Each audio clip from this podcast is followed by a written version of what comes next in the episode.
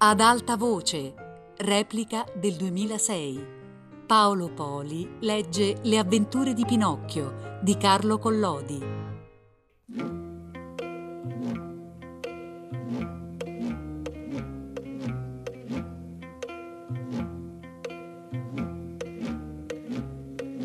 A Pinocchio gli vengono gli orecchi di ciuco e poi diventa un ciuchino vero e comincia a ragliare.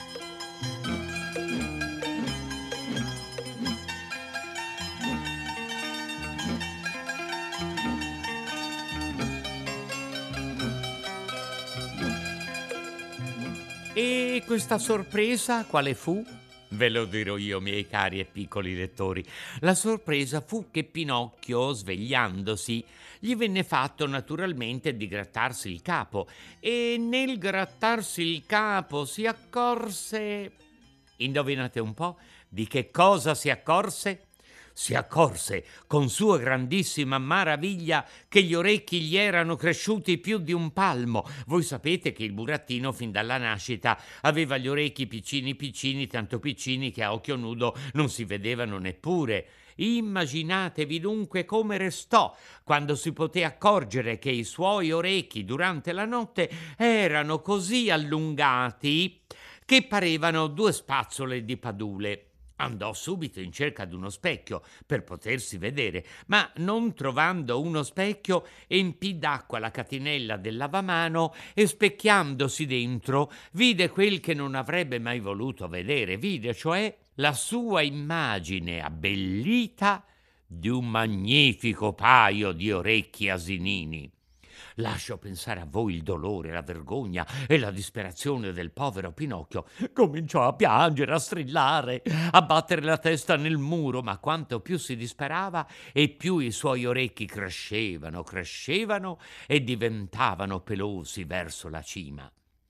Al rumore di quelle grida acutissime entrò nella stanza una bella marmottina che abitava al piano di sopra, la quale, vedendo il burattino in così grandi smanie, gli domandò premurosamente che cos'hai, mio caro Casigliano? Sono malato, marmottina mia, molto malato, e malato d'una malattia che mi fa paura. Te ne intendi tu del polso? Eh, un pochino. Senti dunque se per caso avessi la febbre.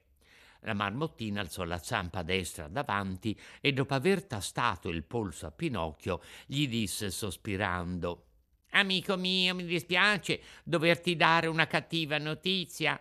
Cioè? Tu hai una gran brutta febbre. E la febbre sarebbe? È la febbre del somaro. Non la capisco questa febbre, rispose il burattino, che l'aveva proprio capita.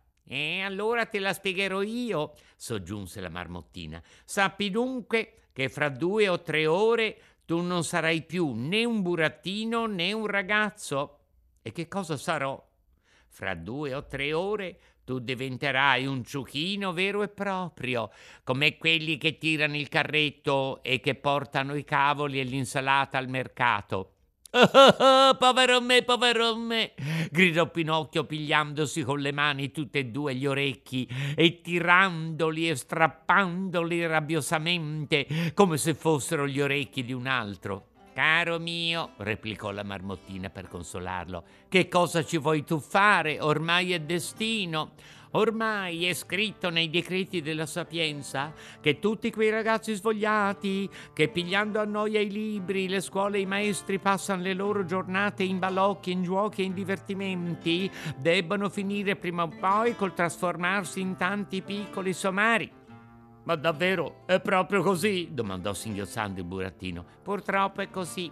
E ora i pianti sono inutili. Bisognava pensarci prima. Ma la colpa non è mia.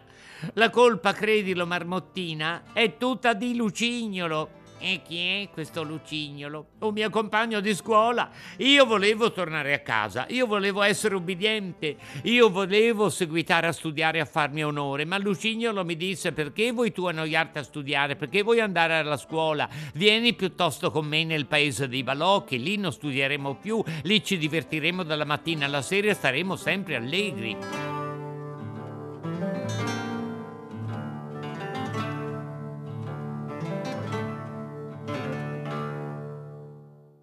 e perché seguisti il consiglio di quel falso amico, di quel cattivo compagno? Perché, perché, marmottina mia, io sono un burattino senza giudizio e senza cuore.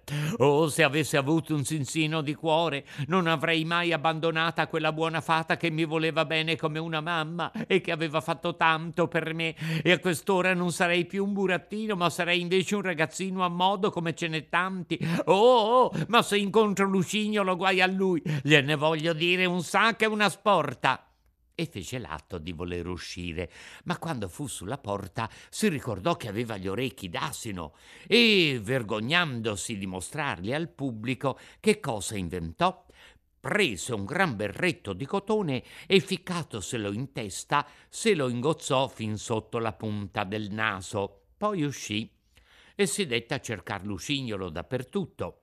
Lo cercò nelle strade, nelle piazze, nei teatrini, in ogni luogo, ma non lo trovò. Ne chiese notizie a quanti incontrò per la via, ma nessuno l'aveva veduto. Allora andò a cercarlo a casa e arrivato alla porta bussò. Chi è? domandò Lucignolo di dentro. Sono io, rispose il burattino. Aspetta un poco e ti aprirò. Dopo mezz'ora la porta si aprì e figuratevi come restò Pinocchio quando entrando nella stanza vide il suo amico Lucignolo con un gran berretto di cotone in testa che gli scendeva fin sotto il naso. Alla vista di quel berretto Pinocchio sentì quasi consolarsi e pensò subito dentro di sé che l'amico sia malato della mia medesima malattia, che abbia anche lui la febbre del ciuchino e facendo finta di non essersi accorto di nulla, gli domandò sorridendo: Come stai, mio caro Lucignolo? Benissimo, come un topo in una forma di cacio parmigiano. Lo dici proprio sul serio? Eh, perché dovrei dirti una bugia? Scusami, amico, e allora perché tieni in capo codesto berretto di cotone che ti copre tutti gli orecchi? Eh, me l'ha ordinato il medico perché mi son fatto male a questo ginocchio e tu, caro burattino, perché porti codesto berretto di cotone ingozzato fin sotto il naso? E me l'ha ordinato il medico, perché mi sono sbucciato un piede. Oh, povero Pinocchio! Oh, oh, povero Lucignolo! A queste parole tenne dietro un lunghissimo silenzio, durante il quale i due amici non fecero altro che guardarsi fra loro in atto di canzonatura. Finalmente il burattino, con una vocina melliflua e flautata, disse al suo compagno: Levami una curiosità, mio caro Lucignolo. Hai mai sofferto di malattia agli orecchi? Mai. E tu?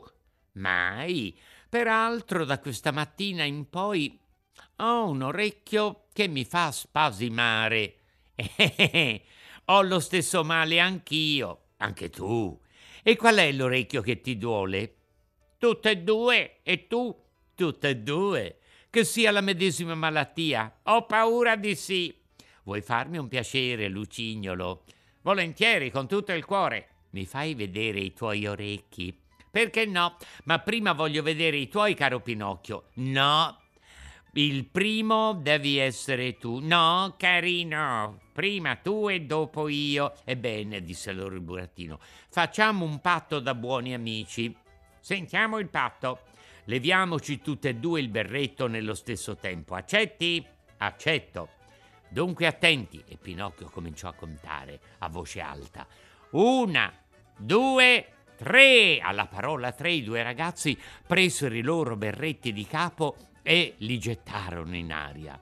E allora avvenne una scena che parrebbe incredibile se non fosse vera. Avvenne cioè che Pinocchio e Lucignolo, quando si videro colpiti tutti e due dalla medesima disgrazia, invece di restar mortificati e dolenti, cominciarono ad ammeccarsi i loro orecchi smisuratamente cresciuti e dopo mille sguaiataggini finirono col dare in una bella risata e risero, risero, risero da doversi reggere reggere il corpo, se non che sul più bello del ridere, Lucignolo tutto a un tratto si chetò e, barcollando e cambiando di colore, disse all'amico: Aiuto, aiuto, Pinocchio! Che cos'hai?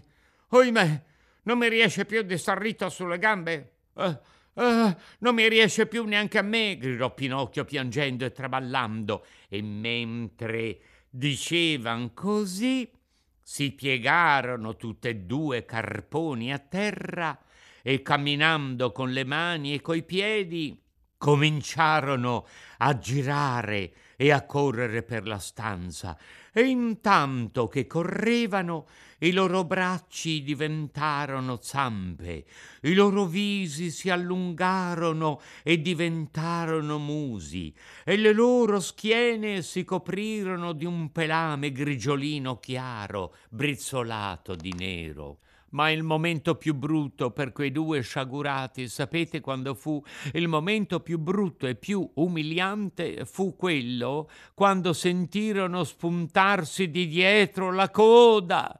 Vinti allora dalla vergogna e dal dolore, si provarono a piangere e a lamentarsi del loro destino non l'avessero mai fatto. Invece di gemiti e di lamenti, mandarono fuori dei ragli asinini e ragliando sonoramente facevano tutte e due in coro Ia, ia, ia. In quel frattempo fu bussato alla porta e una voce di fuori disse Aprite, sono l'omino, sono il conduttore del carro che vi portò in questo paese. Aprite subito o guai a voi.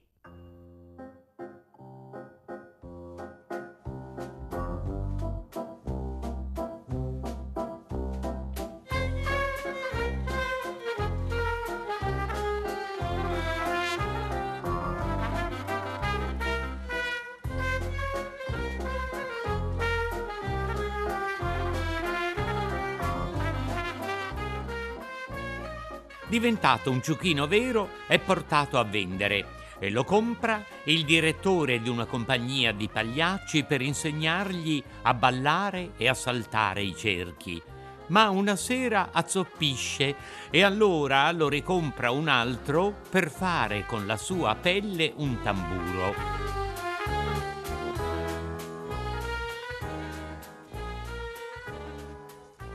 Vedendo che la porta non si apriva, L'omino la spalancò con un violentissimo calcio ed entrato che fu nella stanza disse col suo solito risolino a Pinocchio e a Lucignolo. Bravi ragazzi, avete ragliato bene.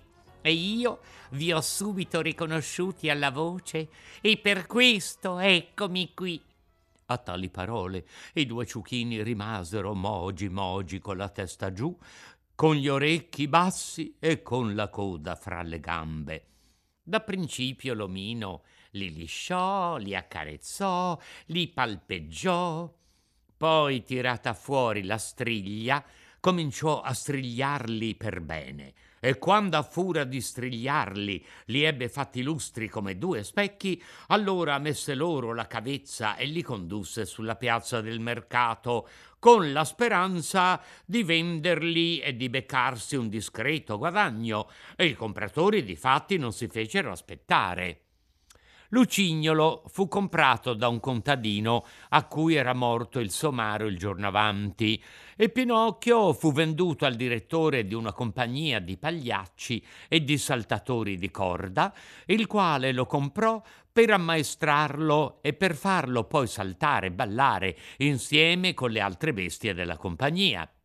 E ora avete capito, miei piccoli lettori, qual era il bel mestiere che faceva l'omino? Questo brutto mostriciattolo che aveva una fisionomia tutta latte e miele, andava di tanto in tanto con un carro a girare per il mondo, strada facendo, raccoglieva con promesse e con moine tutti i ragazzi svogliati che avevano noia ai libri e le scuole e dopo averli caricati sul suo carro li conduceva nel paese dei balocchi perché passassero tutto il loro tempo in giochi, in chiassate, in divertimenti.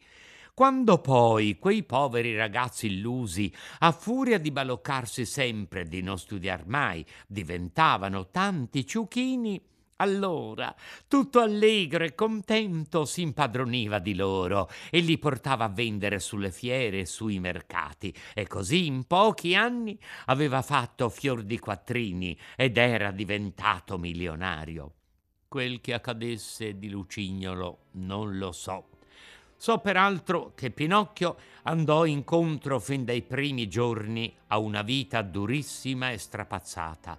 Quando fu condotto nella stalla, il nuovo padrone gli empì la greppia di paglia, ma Pinocchio, dopo averne assaggiata una boccata, la risputò. allora il padrone, brontolando, gli empì la greppia di fieno, ma neppure il fieno gli piacque. Oh, non ti piace neppure il fieno? gridò il padrone imbizzito. Lascia fare, ciuchino bello, che se hai dei capricci per il capo penserò io a levarteli. E a titolo di correzione gli affibbiò subito una frustata nelle gambe. Pinocchio, dal gran dolore, cominciò a piangere, a ragliare e ragliando disse Ia, ia, la paglia non la posso digerire. E allora mangia il fieno, replicò il padrone che intendeva benissimo il dialetto asinino. Ia, ia, il fieno mi fa dolere il corpo. Pretenderesti dunque che un somaro par tuo lo dovessi mantenere a petti di pollo e cappone in galantina? Soggiunse il padrone, arrabbiandosi sempre più e affibbiandogli una seconda frustata. A quella seconda frustata Pinocchio per prudenza si chetò subito e non disse altro. Intanto la stalla fu chiusa e Pinocchio rimase solo e perché erano molte ore che non aveva mangiato cominciò a sbadigliare dal grande appetito, sbadigliando spalancava una bocca che pareva un forno. Alla fine, non trovando altro nella greppia, si rassegnò a masticare un po' di fieno e dopo averlo masticato ben bene chiuse gli occhi e lo tirò giù. Questo fieno non è cattivo, poi disse dentro di sé. Ma quanto sarebbe stato meglio che avessi continuato a studiare a quest'ora e invece di fieno potrei mangiare un cantuccio di pan fresco e una bella fetta di salame. Pazienza. La mattina dopo, svegliandosi, cercò subito nella greppia un altro po' di fieno, ma non lo trovò perché l'aveva mangiato tutto nella notte. Allora eh, prese una boccata di paglia tritata, ma in quel mentre che la masticava si dové accorgere che il sapore della paglia tritata non somigliava punto né al risotto alla milanese né ai maccheroni alla napoletana. Pazienza, ripeté continuando a masticare, che almeno la mia disgrazia possa servire di lezione a tutti i ragazzi disobbedienti e che non hanno voglia di studiare. Pazienza, pazienza. Pazienza un corno! urlò il padrone entrando in quel momento nella stalla. Credi forse, mio bel ciuchino, che io ti abbia comprato unicamente per darti da bere e da mangiare? Eh?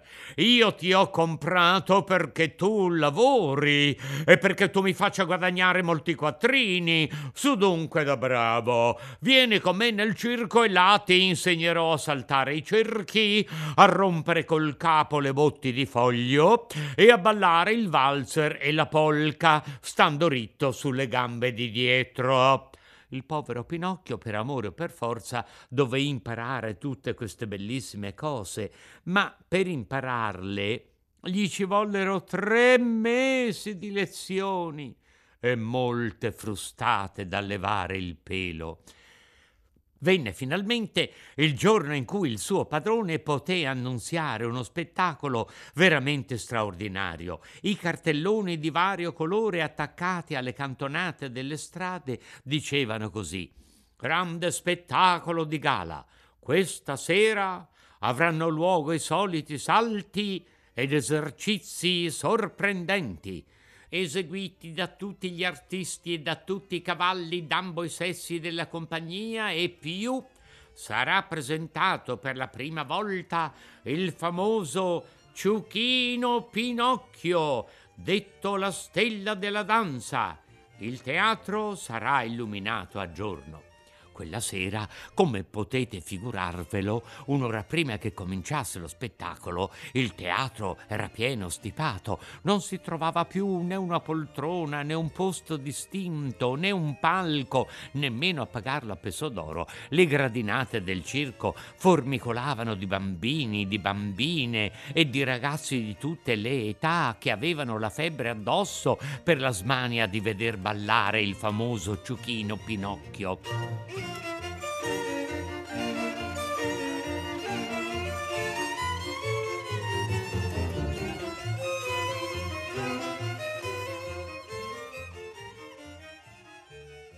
Finita la prima parte dello spettacolo, il direttore della compagnia, vestito in giubba nera, calzoni bianchi a coscia e stivaloni di pelle fin sopra i ginocchi, si presentò all'affollatissimo pubblico e fatto un grande inchino, recitò con molta solennità il seguente spropositato discorso.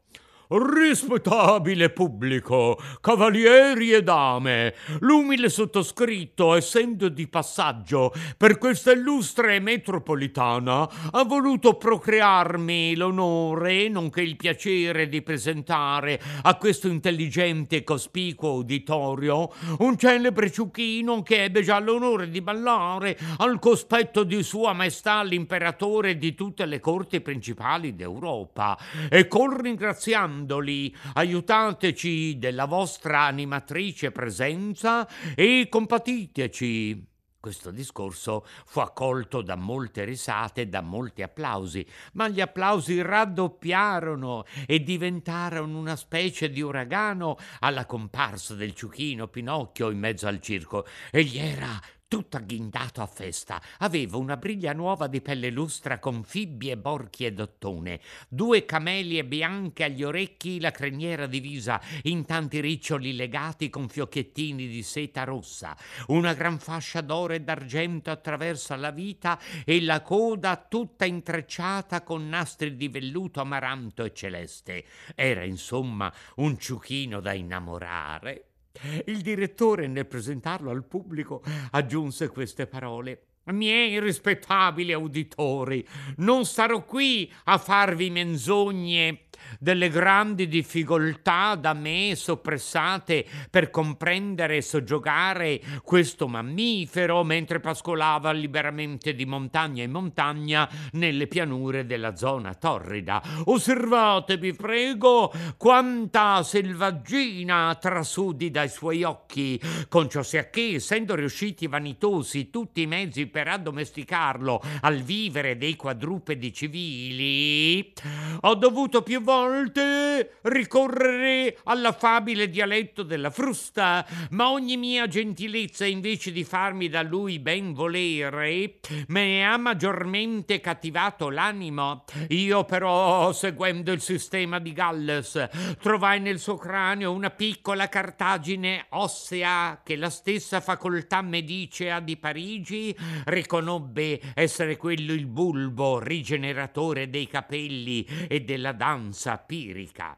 E per questo io lo voglio ammaestrare nel ballo, nonché nei relativi salti dei cerchi e delle botti foderate di foglio. Ammiratelo e poi giudicatelo. Prima però di prendere cognato da voi, permettete, o oh signori, che io vi inviti al diurno spettacolo di domani sera. Ma nell'apoteosi che il tempo piovoso minacciasse acqua, allora lo spettacolo, invece di domani sera, sarà posticipato a domattina alle ore 11 antimeridiane del pomeriggio. E qui il direttore fece un'altra profondissima riverenza. Quindi, volgendosi a Pinocchio, gli disse: Animo Pinocchio, avanti di dar principio ai vostri esercizi, salutate questo rispettabile pubblico, cavalieri, dame e ragazzi. Pinocchio, obbediente, piegò subito i due ginocchi davanti fino a terra e rimase inginocchiato fino a tanto che il direttore, schioccando la frusta, non gli gridò Al passo! Allora il ciuchino si rezzò sulle quattro gambe e cominciò a girare intorno al circo, camminando sempre di passo. Dopo un po' che il direttore gridò al trotto e Pinocchio, ubbidiente al comando, cambiò il passo in trotto. Al galoppo! E Pinocchio staccò il galoppo. Alla carriera, eh! E Pinocchio si dette a correre di gran carriera, ma in quella che correva come un barbero, il direttore, alzando il braccio in aria, scaricò un colpo di pistola.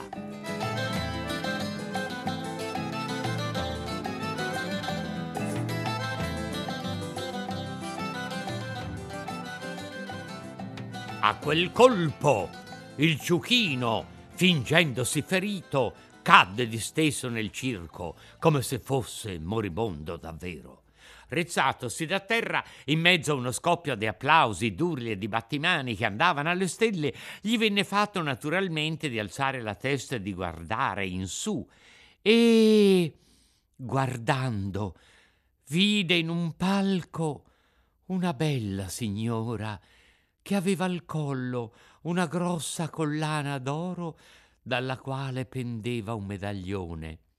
Nel medaglione c'era dipinto il ritratto di un burattino Quel ritratto è mio, quella signora è la fata, disse dentro di sé Pinocchio, riconoscendola subito e lasciandosi vincere dalla gran contentezza, si provò a gridare Oh fatina mia, oh fatina mia. Ma invece di queste parole gli uscì dalla gola un raglio così sonoro e prolungato che fece ridere tutti gli spettatori e segnatamente tutti i ragazzi che erano in teatro. Allora il direttore, per insegnargli e fargli intendere che non è buona creanza mettersi a ragliare in faccia al pubblico, gli diè col manico della frusta una bacchettata sul naso. Il povero ciuchino, tirato fuori un palmo di lingua, durò a leccarsi il naso almeno cinque minuti, credendo forse così di rasciugarsi il dolore che aveva sentito. Ma quale fu la sua disperazione quando, voltandosi in su una seconda volta, volta vide che il palco era vuoto e che la fata era sparita. Si sentì come morire. Gli occhi gli si empirono di lacrime e cominciò a piangere dirottamente. Nessuno però se ne accorse, e meno degli altri il direttore, il quale, anzi schioccando la frusta, gridò Da bravo Pinocchio! Ora farete vedere a questi signori con quanta grazia sapete saltare i cerchi. Pinocchio si provò due o tre volte, ma ogni volta che arrivava davanti al cerchio, invece di attraversarlo, ci passava più comodamente di sotto. Alla fine spiccò un salto e l'attraversò, ma le gambe di dietro gli rimasero disgraziatamente impigliate nel cerchio, motivo per cui ricadde in terra dall'altra parte tutto in un fascio. Quando si rizzò, era azzoppito e a malapena poté ritornare alla scuderia. Fuori Pinocchio, vogliamo il ciuchino, fuori il ciuchino, gridavano i ragazzi dalla platea, impietositi e commossi al tristissimo caso, ma il ciuchino per quella sera non si fece rivedere. La mattina dopo il veterinario, ossia il medico delle bestie, quando l'ebbe visitato, dichiarò che sarebbe rimasto zoppo per tutta la vita. Allora il direttore disse al suo garzone di stalla Che vuoi tu che mi faccia d'un somaro zoppo? Sarebbe un mangiapane a ufo. Portalo dunque in piazza e rivendilo. Arrivati in piazza, trovarono subito il compratore, il quale domandò al garzone di stalla quanto vuoi di codesto ciuchino, zoppo? Venti lire. Eh, io ti do venti soldi. Non credere che io lo compri per servirmene. Lo compro unicamente per la sua pelle. Vedo che ha la pelle molto dura e con la sua pelle voglio fare un tamburo per la banda musicale del mio paese. Lascio pensare a voi, ragazzi, il bel piacere che fu per il povero Pinocchio quando sentì che era destinato a diventare un tamburo. Fatto sta che il compratore, Appena pagati i venti soldi, condusse il ciuchino sopra uno scoglio che era sulla riva del mare e messogli un sasso al collo e legatolo per una zampa con una fune che teneva in mano, gli diè improvvisamente uno spintone e lo gettò nell'acqua. Pinocchio, con quel macigno al collo, andò subito a fondo e il compratore, tenendo sempre stretta in mano la fune, si pose a sedere sullo scoglio aspettando che il ciuchino avesse tutto il tempo di morire affogato per poi levargli la pelle.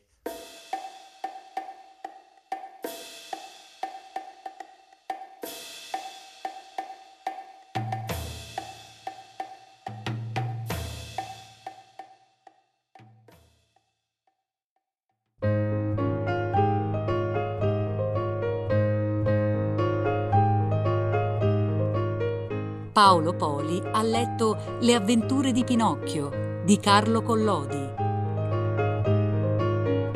Tutte le puntate sul sito e sull'app Rai Play Radio. Ad alta voce è un programma Rai Radio 3.